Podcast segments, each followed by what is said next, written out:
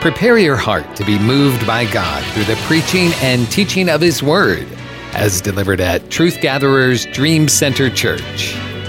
Again, my focus today is how to recover all. Verse 6, I want to remind you, after David is raided at Ziklag, I want you to understand that David was greatly distressed. You see that in verse 6? Just that first part of verse 6. And David was greatly distressed. David being distressed under this pressure became the opportunity for David to encourage himself.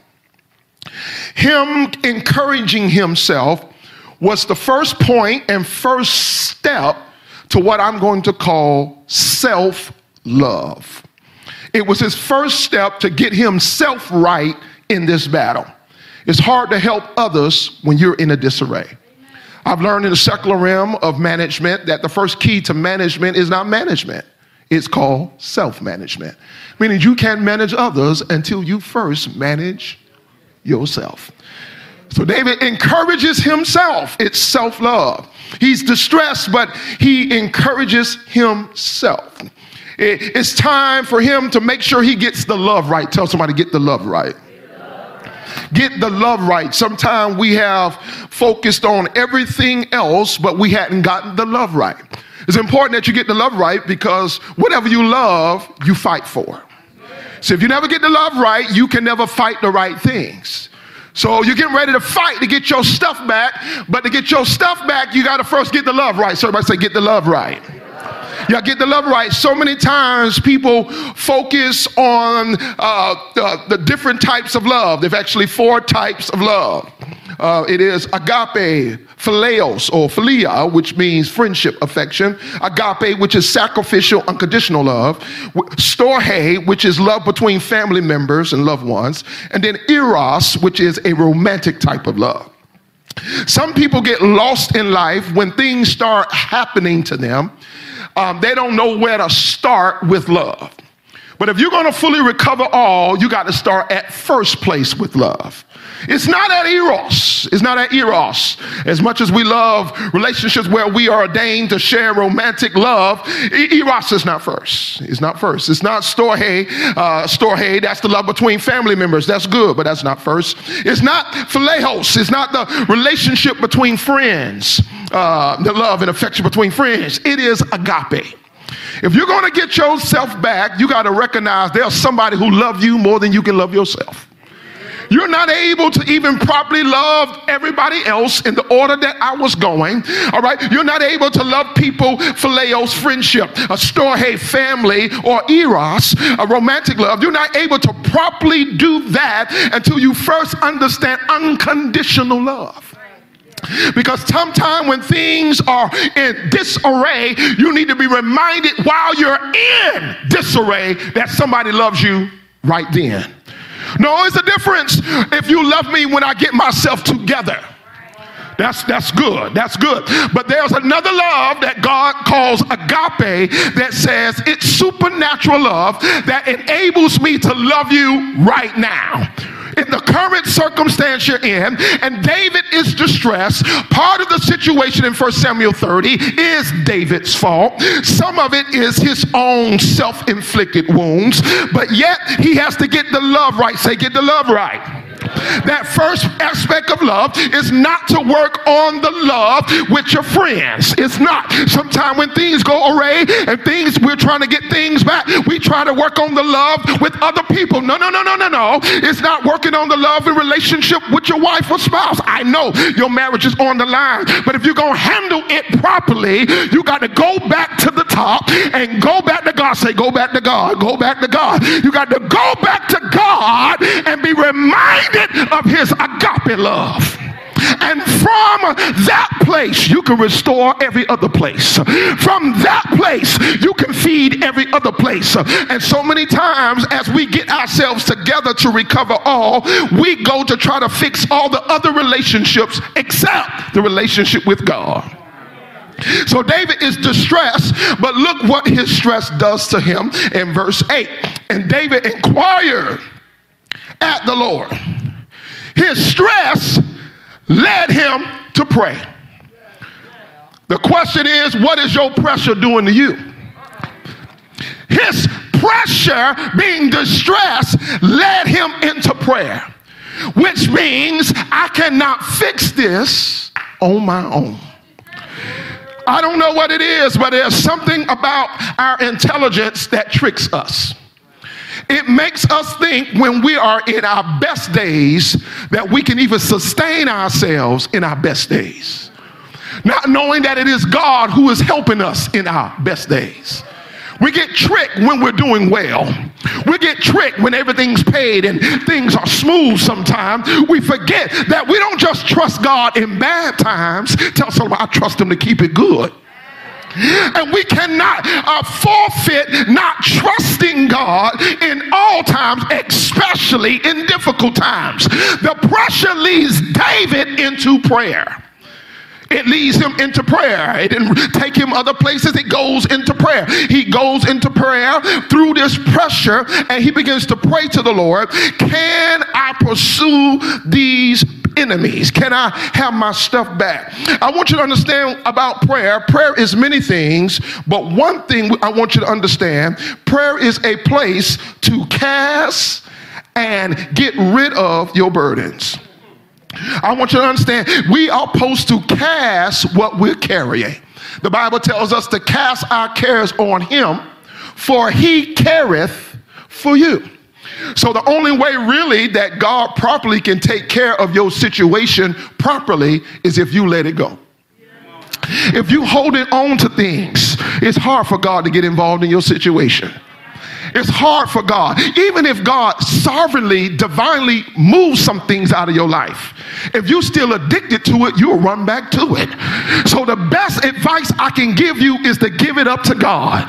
Because God can't move you, move you and move it till you let it go. You got to cast your cares to him, for he careth for you. That's why the love is again is important. I'm building blocks here. You got to understand why the love is important. Because when you cast it, you're casting it like he can handle it.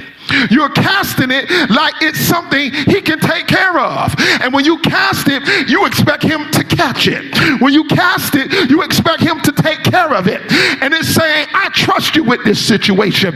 You know how severe it is, but I'm going to trust you and let it go. I'm going to actually, uh oh, lose control.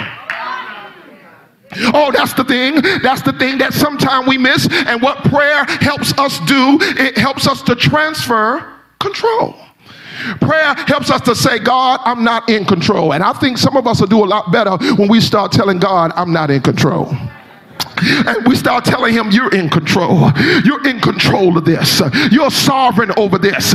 And David begins to pray and cast his cares and release everything out of his head, his hands, and his heart.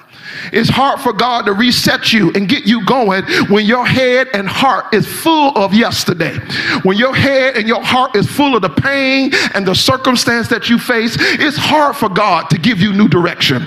Matter of fact, if you overstressed about what you're going through and you don't let it go, this is what'll happen. You will go to God and you will hear God. Eh, see, if you don't let it go, what you're going to hear in prayer is your voice. The key of hearing God's voice is to get yourself out of the way. You got to decrease that he may increase. Sometimes people's life get worse because they start listening to their own selves. Have you ever talked to yourself and start telling yourself, be quiet? Have you ever heard your own self give your own self guidance and counsel that if you listen to it, you'll be down the wrong path? And you can't get over this hump in your life until you learn to tell your own self, be quiet. David has to discipline himself in this moment, cast his cares on Christ, let go the pain of yesterday, free his hands, and free his heart. When he does that, I want you to understand in verse 8, it says that God told him to pursue. Everybody said, pursue. Pursue didn't come until he let go. When he got in prayer and let go what he was going through, God told him to pursue. Look at verse 9, and then it says, And David went. All right, God told him to pursue, and David went. Now that his prayer life is back in order, he's hearing God to tell him pursue. Now he has the faith to walk in what God is telling him to do. Now, notice when God tells him to pursue, God doesn't give him a whole lot of instructions. Many times when God starts setting you free, it begins with one word. Some of us get one word from God and we are discouraged because the one word don't have a lot of steps. Only thing God told David is pursue. What does that mean? Get ready. What that mean? Get yourself going.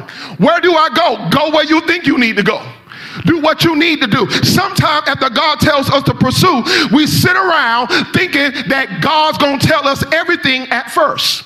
And some of us never can move to the next place of our life because we stuck with the first word God told us. God told us you're going to be healed. And what we've been doing is sitting around here looking in the sky and being healed, wanting to be healed. No, when God says be healed, then you got to get up and go to the track. You got to get up and start eating your fruit and your vegetables when God say be healed. Many times we take a word and we sit there and look in the sky for God to do something. God tells David to pursue. He don't give him another word. The first word he gives is the word that moves him forward. And so what if you're going to recover all, you got to remove, move forward with what you have. With what you have, right? And you can't be sitting there talking about what you don't have. I would do this if I had that. Well, you're going to always be where you are right now. Sooner or later, you're going to say, Whatever I have is enough to start. Whatever I have, I'm going to use what I have. So I'm going to use what I have. Uh, yeah, you're going to use what I have. David uses the word from God, which is pursue, and he begins to pursue and move forth ahead. He's ready now for God to help him recover all. And now miracles begin to flow. So, everybody, miracles begin to flow. One of the first miracles I want you to recognize, and I still must point out in this text, that it's a miracle. Because although David came to his 600 men, and 200 of them were tired, all 600 of them were ready to fight the war. Say that's the first miracle. The first miracle I want you to understand is God changed everybody's mindset about what happened yesterday. Oh, it's a miracle. They're ready to go get their stuff back. They overcame the pain. They overcame the raid. Ziklag was raided. They had cried all night long. They wept all night long. And the same people who have wept are ready to war. I want to caution you sometime when God's sometime getting ready to restore something, you better be careful not to be thinking like yesterday. Because God has a way of taking the same people. Now, I know what social media told you and these, these wonderful memes that tell you all type of cliches. But let me tell you something about God. God will take people who were hurt yesterday, heal them, and get them ready for tomorrow. I know, I know we've been taught to give up on people because of what happened yesterday, but you better read your Bible. These people was about to kill and stone David yesterday, and now today they're ready to be an army. I want to caution y'all on some of the things that y'all been going through, because some of the things y'all been going through, you about to give it away, throw it in the towel, because yesterday was a mess. But the first miracle is God will work with your past. God will work with didn't work yesterday, because everything in your past, I got to say this, God ain't about to get rid of. We think God's about to get rid of everything that didn't work. But things that didn't work, God's to fix. There's some things that didn't work out, but God's to fix. And we have now developed a mentality that it didn't work yesterday don't mean it ain't going to work tomorrow. Let me tell you something about God. God is a God of restoration, and He'll take the thing that didn't work yesterday and make it good for today. It's in the text. We got a we got a whole generation of people who can't wait for God to fix nothing. We got a whole generation of people who believe God can't do miracles. And this is the first miracle. I know I'm messing with you. I know I'm messing with your secularism because your secularism told you that when people show you who they are, believe them. But that don't mean they're going to be the same person always. Because if that true, all of y'all was somebody yesterday. All of y'all was somebody different two years ago. All of y'all. it don't mean people can't change. that, that's all I'm trying to say. That God, oh, I'm trying to get you out of this secularism because some people are changing from who they used to be. Some I said Some people, uh, ain't nobody in here changing. I was looking around like, Who changing? Some people are changing from who they used to be and what they used to do, and they're getting ready for their future. If you're one of those persons who's making yourself better, say, I'm one of them. Mm-hmm. Mm-hmm. Mm-hmm. It's the first miracle I want you to understand that the people who were in a wreck yesterday are ready to fight today. Uh, well, I'm going to preach that a little bit. The people who were hurt yesterday are ready for destiny today. Hallelujah. Tell somebody, you see me today, but you didn't see me yesterday. So yesterday I was a wreck. See, yesterday I was strung out on drugs. Give me two minutes. Yesterday I was caught up in wrong places with wrong people. Yesterday, yesterday I was confused. Yesterday I was bruised. Yesterday I was torn. Yesterday, but tell them, but today, oh, you get what I'm saying? God has performed a miracle and move them into a today's blessing that now these people are ready. Tell somebody, say they're ready now. They're ready now. Yeah, they're ready now. And David is moving with these people. And now, as they are pursuing their destiny to get their stuff back and ready to go, there's another miracle about to take place. Yeah, another miracle about to take place. I want you to see it in verse 11. Here we go. Verse 11 says, And they found an Egyptian in the field and brought him to David, gave him bread. He did eat, and they made him drink. Wait a minute, let's pause. I don't know about David and his men, but I'm kind of feeling kind of triggery right here. When I read that verse, it puts me in a whole nother space. Uh, because the first thing after getting themselves together with the 400 who ready to go fight, time they go pursue, one of the first things they meet on the way is an Egyptian. Now, if you know your Bible, the Bible lets us know that there was a Pharaoh who knew not Joseph. And the Pharaoh that knew not Joseph put the Israelites' children in bondage. And here, and the Egyptians put them in hard slavery. So when David and his men come up upon this Egyptian, it's a test if they're delivered from your past. Let me tell you, when you go to recover all, you're going to meet some things that look like yesterday.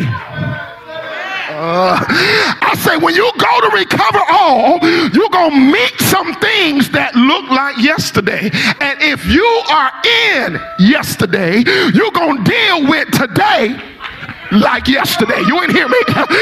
If you when you get going, I guarantee you, you're gonna find something on your way to recover that looks like I've been here before. And if you still back in your old pain, you go, I ain't dealing with this no more. You know, all, all, all they saw was an Egyptian. And if they weren't cleared from their past, they would not be ready for this moment. That's why, David, let me tell you something. Why it's important when you get ready to go recover all, you got to learn how to practice. Tell somebody, to say discipline. Yeah, discipline. You got to learn how to practice discipline. When they find the Egyptian, it's an opportunity. Opportunities give you a chance to decide. That's what opportunities do. Give you a chance to decide. But discipline is the power to decide. David is practicing discipline right here. Because sometimes when you judge things, you can judge it wrong. If you're not careful, you may kill something God's about to resurrect. If you still stuck on what you come through, and when God start moving you into recovery, you're now going to be the person who's not able to handle what God is doing. That's why David first, I didn't go to this point, but I go to it now. That's why David put on the ephod. The ephod means restraint. It was a garment like a girdle. Everybody say a girdle. Say a girdle. You know what a girdle is. All right. He put on a priestly garment, which was under the robe of a priest. It's an ephod. It helped it what it means spiritually is God, hold me together while I'm going through this. Keep everything from going all over the place. Keep my emotions from being all over the place. Give me the greatest discipline when I feel like I'm under the greatest attack. Y'all not what I'm saying. David practiced discipline in prayer. He puts on the ephod and say, God, gird me up. I can't afford not to hear you now. Have you ever been to the place where everything was so crazy, but you said to yourself, I don't care what's going on. One thing I will not do is not hear God right now. Have you ever been there where things were so crazy, but you refused not to hear God? David grabs the ephod because it means I got to practice discipline now. It's that discipline that he uses that gives him discernment in this moment. Because it's something from their past, and if they don't handle it right, they're going to miss their blessing. God seemed like he playing tricks. I read this thing. God said, read it again. I'm like, God, I read it. He said, they found an Egyptian. See, if you're not careful, and if you don't get healed, you'll also get triggered by your blessings. You'll also get triggered by your blessings. And every time God brings a resource your way, you look at it just like the thing that hurt you. You look at it at the thing that did you wrong. You look at it the same way you see a black car, and the person that hurt you have a black car, and all of a sudden, and I know y'all laughing, but there's something about the mind. And, and every time you see a black car, all of a sudden you don't like Monte Carlos. Ain't nothing wrong with Monte Carlos, but because your ex had a Monte Carlo and he wasn't right, now you don't like Monte Carlos. There's something about the mind that if you don't discipline the mind and tell the mind how to think and tell the mind how to judge situations, they come upon an Egyptian and that Egyptian can look like slavery. Um, oh, y'all don't want me to preach in here today. Oh, you act like you ain't never been through nothing. But imagine if your kinfolk had been put in slavery and you walk up by to recover all and you see an Egyptian, what you think you gonna do? You gonna remember you're going to remember on behalf of your ancestors. You're going to remember on behalf of the pain of your daddy. You're going to remember on behalf of the pain of your mama. And some of y'all still carrying around other people's pain and other people's struggles and other people's situations. But David don't even feel any obligation. Y'all ain't ready for the text to even be mad at the Egyptian about what they did yesterday. I'm wondering when the church going to get delivered. When is the church of Jesus Christ going to get delivered. That we don't judge people by the color of their skin. I ain't talking about the world. The world is blind and full of foolishness. But I'm wondering when the believer how can y'all expecting y'all y'all expecting the world to handle the racism issue? Y'all really are. That's a joke. The world can't handle the racism issue. The movement of civil rights started with a preacher. Don't get it twisted. It started with a preacher with a mandate from God to handle the things of injustice. I'm wondering when the church gonna be able to discern just from a little beyond the color of things. They come upon an Egyptian, look like an Egyptian, talk like an Egyptian. And when they come upon him, look at what happened. They brought him to leadership. David. They brought him to David, said, David, we found an Egyptian. David says, Hold, hold yourselves, man. Y'all know I'm kind of photographic in the way I preach. You know, I just really wish we'll go ahead and write a play from this. And Sister, Sister Kim Douglas, get with Tyler. And the Tyler of this house, not the Tyler Perry in Atlanta, the, the Tyler of this house.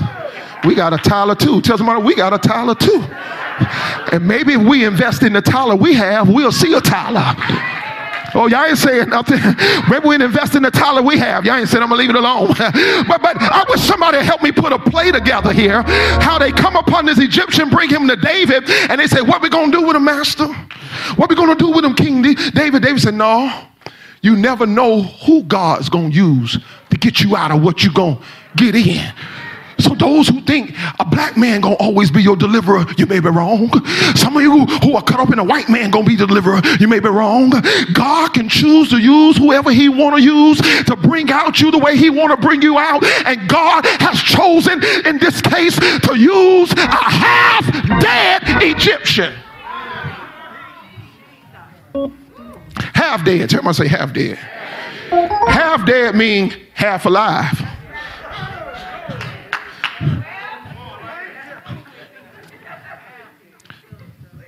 They, what, look at verse 11. I want you to watch it with me. What did they do? They practiced restraint, discipline. In other words, let's see what we got here. How are we going to know what we got? Feed them. They gave him bread, and he did eat. He probably was saying, Thank you, Jesus. And they made him drink water. I love y'all. Y'all follow me like a teacher. Y'all made him. It just says sometimes you find people who on their way to recovery, but don't know how to recover. Sometimes they little little pressure to help them develop new habits. Here he is about to lose life, and they said, No, you're gonna drink. He said, I don't feel like drinking.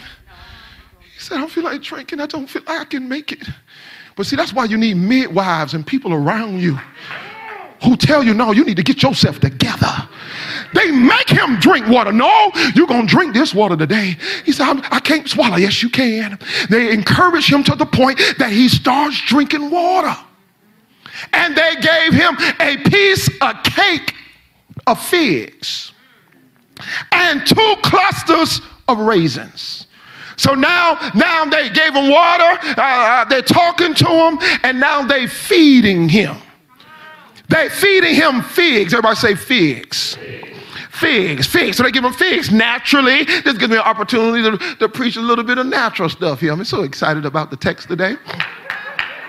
I don't want to ignore what God has given us to help us recover here because they don't just give him uh, just anything, they give him things that work. They give him water, but now they give him figs. Figs. Figs help promote digestive health. They don't, they don't taste all that good, but, but if you ever get accustomed to it, it's something that you could potentially eat. How many ever had a fig Newton? Ever had a fig Newton? Strawberry fig Newton, maple fig Newton, grape. Oh my God. Fig Newtons. Uh, but they, they are rich in fiber rich in fiber and they are antioxidants. Oh, Oh, oh, so they give him antioxidants that help him cleanse out the tissues and, and help oxidize any chemicals that may be in his cells and his body. Oh, oh, so look what God is doing while they're restoring strength to him, they're getting rid of stuff that's in him that's toxic. So even as God is recovering you, one of the things he do is pour in what you need and get out what you don't. Yeah, they begin to give them figs to help support healthy blood pressure. Uh, figs help support bone health. All right, this is what figs do for us. It helps pro- help us get ourselves back. And those who know me, I, have learned in the scripture that figs have an acronym. yeah, it has an acronym. It means F I G. It means faith in God. It's all in the scripture. Jesus was following his disciples and, and he had he cursed a fig tree and they, and they were surprised. It was a fig tree, as a matter of fact. hey, will figure that out. Uh, it was, it was uh, figure that. All right, figure that out. All right, it, it was, a, it was a fig tree and it, it saw a fig tree with his disciples and it had no fruit on it but it had leaves. He came up to the fig tree and, and, and, he wanted to eat, but there was no, no fruit there. And so he cursed the fig tree. And when they came back through the city and saw the dead fig tree, they said, the disciples said to Jesus, Jesus, that fig tree has died. The first thing he says to them is, have faith in God. He says, no, figure it out. Tell somebody, figure it out. He says, have faith in God. And so a part of what they are doing is reviving his faith. When they're feeding him, they're reviving his faith. Now he believes he can live again. There are just some people just waiting to be poured into. They feel like they're about to die and give up. All they need is an encouraging word. All they need to do is get rid of some things that's holding them back. But figs are not the only thing that they, they give him. They also give him raisins. Everybody say raisins. Now, raisins also aid in digestion. It also helps prevent, prevent anemia, all right? It gives you iron and copper in your, in your body so your blood can carry the oxygen to the red blood cells, all right? So now we got raisins also helping him get his strength back. And I think it's amazing how God can take something that's dry and fill you back up. Because you know, raisin ain't nothing but a dry grape. You know that, right? It's great that it's lost its moisture, but that don't mean it still ain't good for something. Tell your neighbor, I may have lost some things, but I'm still good for something. He uses a raisin as a typology that although it may not be a grape anymore and it may not have its juice because it's been squeezed, yet I'm good for something. Is there anybody who's lost some things, but you declare I'm still good for something? He uses raisins to feed him. And look what the Bible says in verse 12. And when he had eaten, y'all see that? What it says, his spirit came again. He came back to life, for he had eaten no bread, nor drink, or any water for three days. Oh, look what happened to him. Somebody who was sitting there dying that we potentially, t- t- potentially could have walked away from.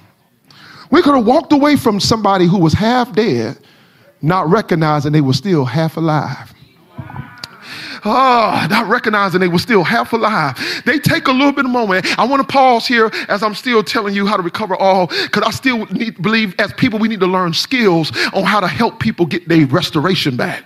And uh, just a little bit of your time can help somebody get their strength back. Just a little bit of time, just a little smile, just a little smile, just a little bit of encouragement can help somebody get their, their self back. This man comes back to himself, and look what he says in verse 12. And they gave him a piece of cake, all right, read that, for he had not eaten no bread, nor drink, or any water three days and three nights.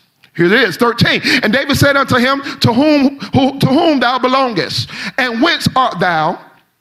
And he said, I am a young man of Egypt servant to the Amalekite. Now that's this is a triggering story here. I've got all kind of triggers every time I read it. First in an Egyptian, and now it's an Amalekite. My God, now it's an Amalekite. He says, "My master left me three days ago because I fell sick." Now we get his story. He's an Egyptian who got sick three days ago, and his master, all right, his master decided he was no good because he was sick.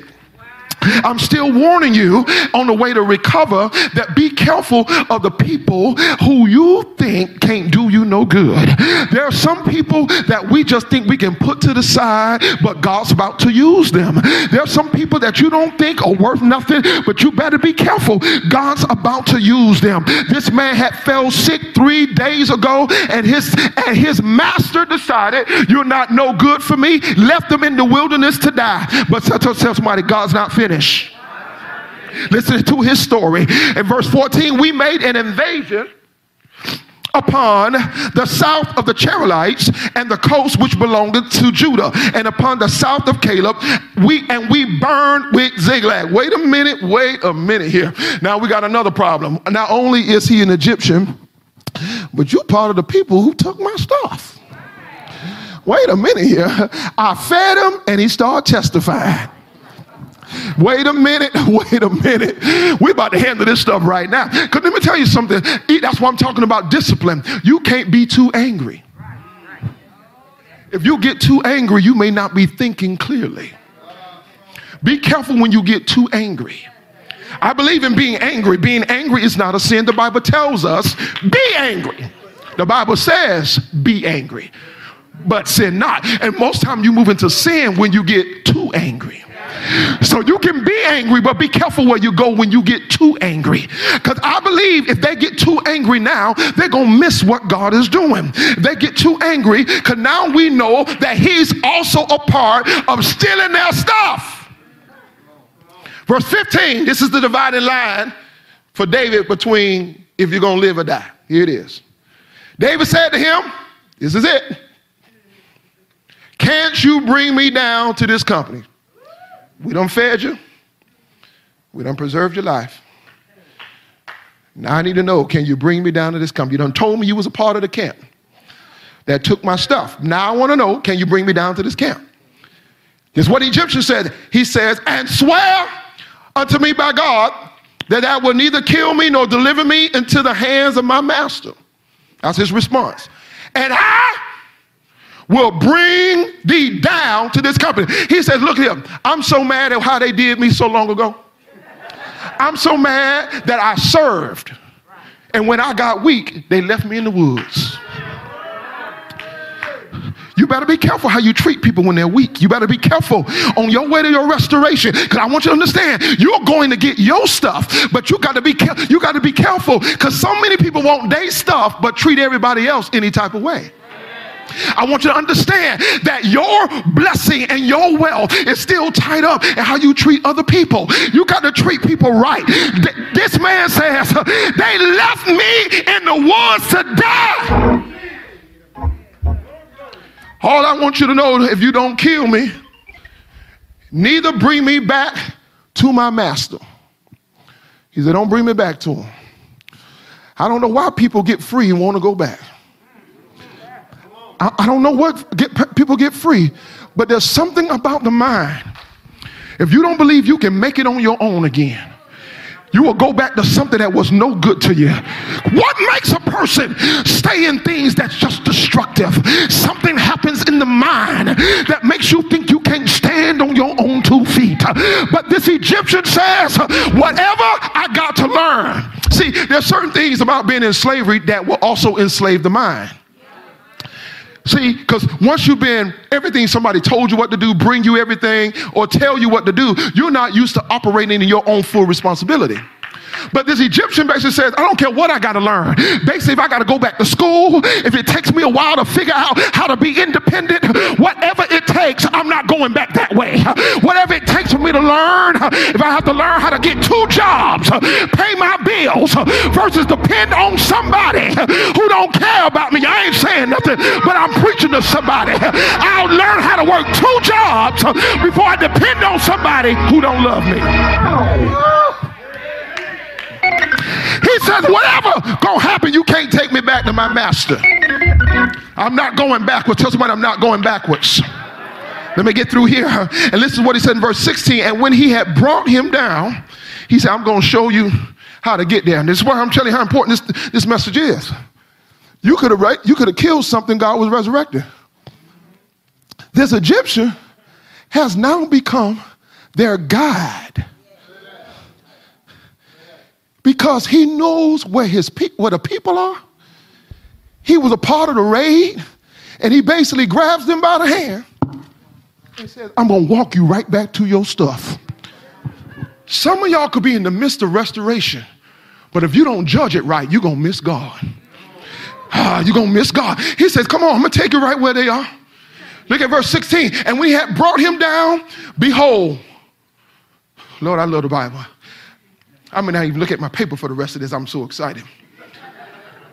He says, Behold, they were spread abroad upon the earth, eating and drinking, dancing, because all the great spoil they had taken out of the land of the Philistines and out of the land of Judah. Here's the enemy dancing because he done took your stuff done took David's stuff, having a party and a celebration, and they don't understand that the person they let go.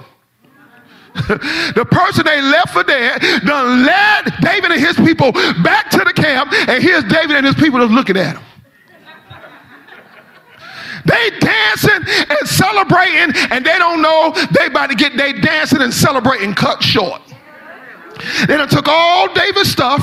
God has a way of getting you back your stuff. I don't care how difficult it is. I don't care what you lost. I don't care what you've been through. God is a restorer of time and He's a restorer of years. And if you are not afraid to follow God, God can get your stuff back. God can get your integrity back. God can get you your influence back.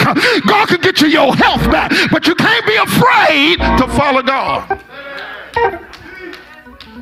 I got to get through here. Here it is, verse 17. Verse 17. Behold, they're spread abroad, 16, all over earth, eating and dancing because all the great spoil that they had taken out of the land of Philistines, out of the land of Judah. 17. And David smote them, mean fought them. From the twilight even until the evening of the next day. Tell someone that's a long whooping. This is our problem when God's recovering us. We let up on the enemy. God gives us a little progress and we let up on him. God gives a little favor and we let up on the enemy. You got to know how to go for it all. You got to know how not to let let up on the enemy. David whoops his enemy from twilight to the evening of the next day. See, our problem is time to get a little progress, we back up and, and take pressure off of our enemy. David, in my way I describe it is, David beat them until he could see the victory. Because sometimes when you start winning, it's dark. When he started beating them, it was twilight. So he kept beating them till the sun came up. And when the sun came up, he said, Oh, I think I'm winning now. What I'm trying to tell you in strategy to recover all, stop letting up. Stop taking your foot off the gas. Stop giving the devil room to come back in your life. Stop letting the devil have keys to your house. Stop letting the devil have a conversation with you. Give no place to the devil. Whip him from the twilight to the evening of the next day. Some of y'all done been beat down, and then when you get your chance to beat the devil back up, you are merciful. Stop it, devil. Stop it, devil. No, he tried to take you out. And when you get the opportunity to get back on your feet, you got to stop letting up. Say, stop letting up. Keep your foot on the gas. Keep your foot on the gas. Stop giving him room to come back into your life. David whoops them from the twilight to the evening of the next day. I don't know about saying that's a that's a long whooping. And there escaped not a man of them, save 400 men, which rode upon camels and fled. The only people that got away was quick, agile, skillful young men. If you weren't young and skillful, you did not get away. they jumped on camels and got out of there. See, that's what young folk do. They smart at that thing. They said, if my older people got beat up, I know I ain't got no chance of surviving. I'm out of here. They got out of there and they fled. Verse 18, here it is. And David recovered all. Everybody say all. All, all that the Amalekites had carried away. And David rescued his two wives. And there was nothing lacking to them, neither small nor great, neither sons nor daughters, neither spoil nor anything that had been taken, taken to them. David recovered all. Let me tell you something about God. God will, God will cause you to recover, say all. See, that's things you know the devil took, and that's things you didn't know he taken. No, he had taken. It was like when David them got to the camp. Excuse me, David them got to the camp. They looked around and said, "Oh, there go my stuff right there. There go my stuff right there." And then they got some other stuff where they say, "Well, well, whose stuff is that? That don't look like our stuff." They say, well, everything is ours. You say everything is ours. If, if, the, if, if God takes it from the enemy, it belongs to you.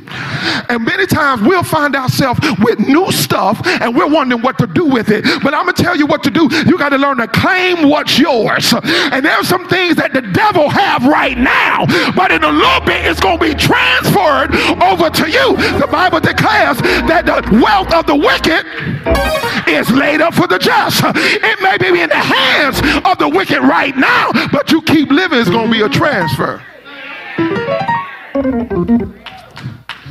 They get in the camp and they claim everything they can see, they can grab. And you got to learn how to claim what's yours. Some of us are just those type of people that we we get there and we just don't understand God has given us all of it. Say all of it. All of it. We get down to the camp, things spread out. Y'all got to really do a play for me on this thing. Y'all got to really do a, a drama play for me. This is this is it here. They get down to the camp, and and some of us are just that way. God has given us everything. We're like, oh, yeah, that's mine. Oh, yeah, I remember that. Oh, that's mine. We're missing it. Everything you see is yours. Everything God shows you is yours. Everything God told you you can have is yours. Everything you dreamed of is yours. Hallelujah. If you got to the camp and one of the one of the uh, one of the um, one of the Amalekites had a little bike, that bike is yours. That's yours too. To get your children, say, get on it, son, it's yours. Mama, did you buy it? No, God gave it to us. It's yours. You got to learn how to claim what's yours. Some of us miss our blessings because we don't know how to claim what's yours. Let me tell y'all something. I do believe in work. Anybody believe in work? I believe in work. Work is one of the honest ways to obtain stuff, but it's not the only way. God also gives you stuff when you don't have to work for.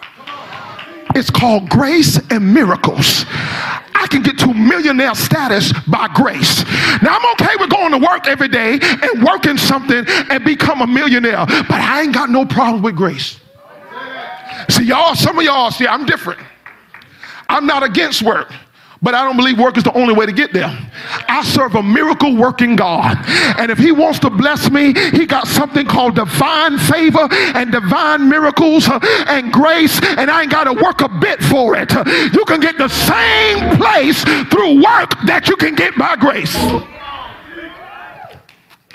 Give it, if you don't believe me, give me a million dollars and see what I do with it. Give it to me and see. I guarantee you, I ain't worked a day for your million dollars. But if you give it to me, I'll show you how to spend it. I guarantee you. Tell your neighbor, say, claim was yours. I'm almost done here. Here's my, in Jesus' name. I'll also do it in Jesus' name. I'll spend it in Jesus' name. I'll invest it all in Jesus' name. Oh, y'all getting me what I'm saying? I'm about, I'm about done here. My last point. Here we go. David took all the flocks and the herds which they drave before those other cattle, and Dave and said, This is David's spoil. That's the point. Claim was yours. And David came, all right, and David came, all right, I don't want to read that verse, verse 20. And, and David, and this is David's spoil. All right. I want you to understand, I'm, I'm finished. I ain't going to do the other point. David began to say, I need you to claim what's yours. And then I need you to understand how to be able to be a giver even with what God is giving you. That's one of the final points that he begins to give on how to recover all. I want you to understand today that God is calling you to recover all. Say, recover all. We hope you've been blessed by this fresh word from Truth Gatherers Dream Center Church. Pastor Joseph Davis and the congregation invite you to join them. You can find more information by following them on social media. Just look up Truth Gatherers Dream Center Church. And we pray that God will bless you richly and abundantly in the coming days knowing that He is a rewarder of those who diligently seek Him.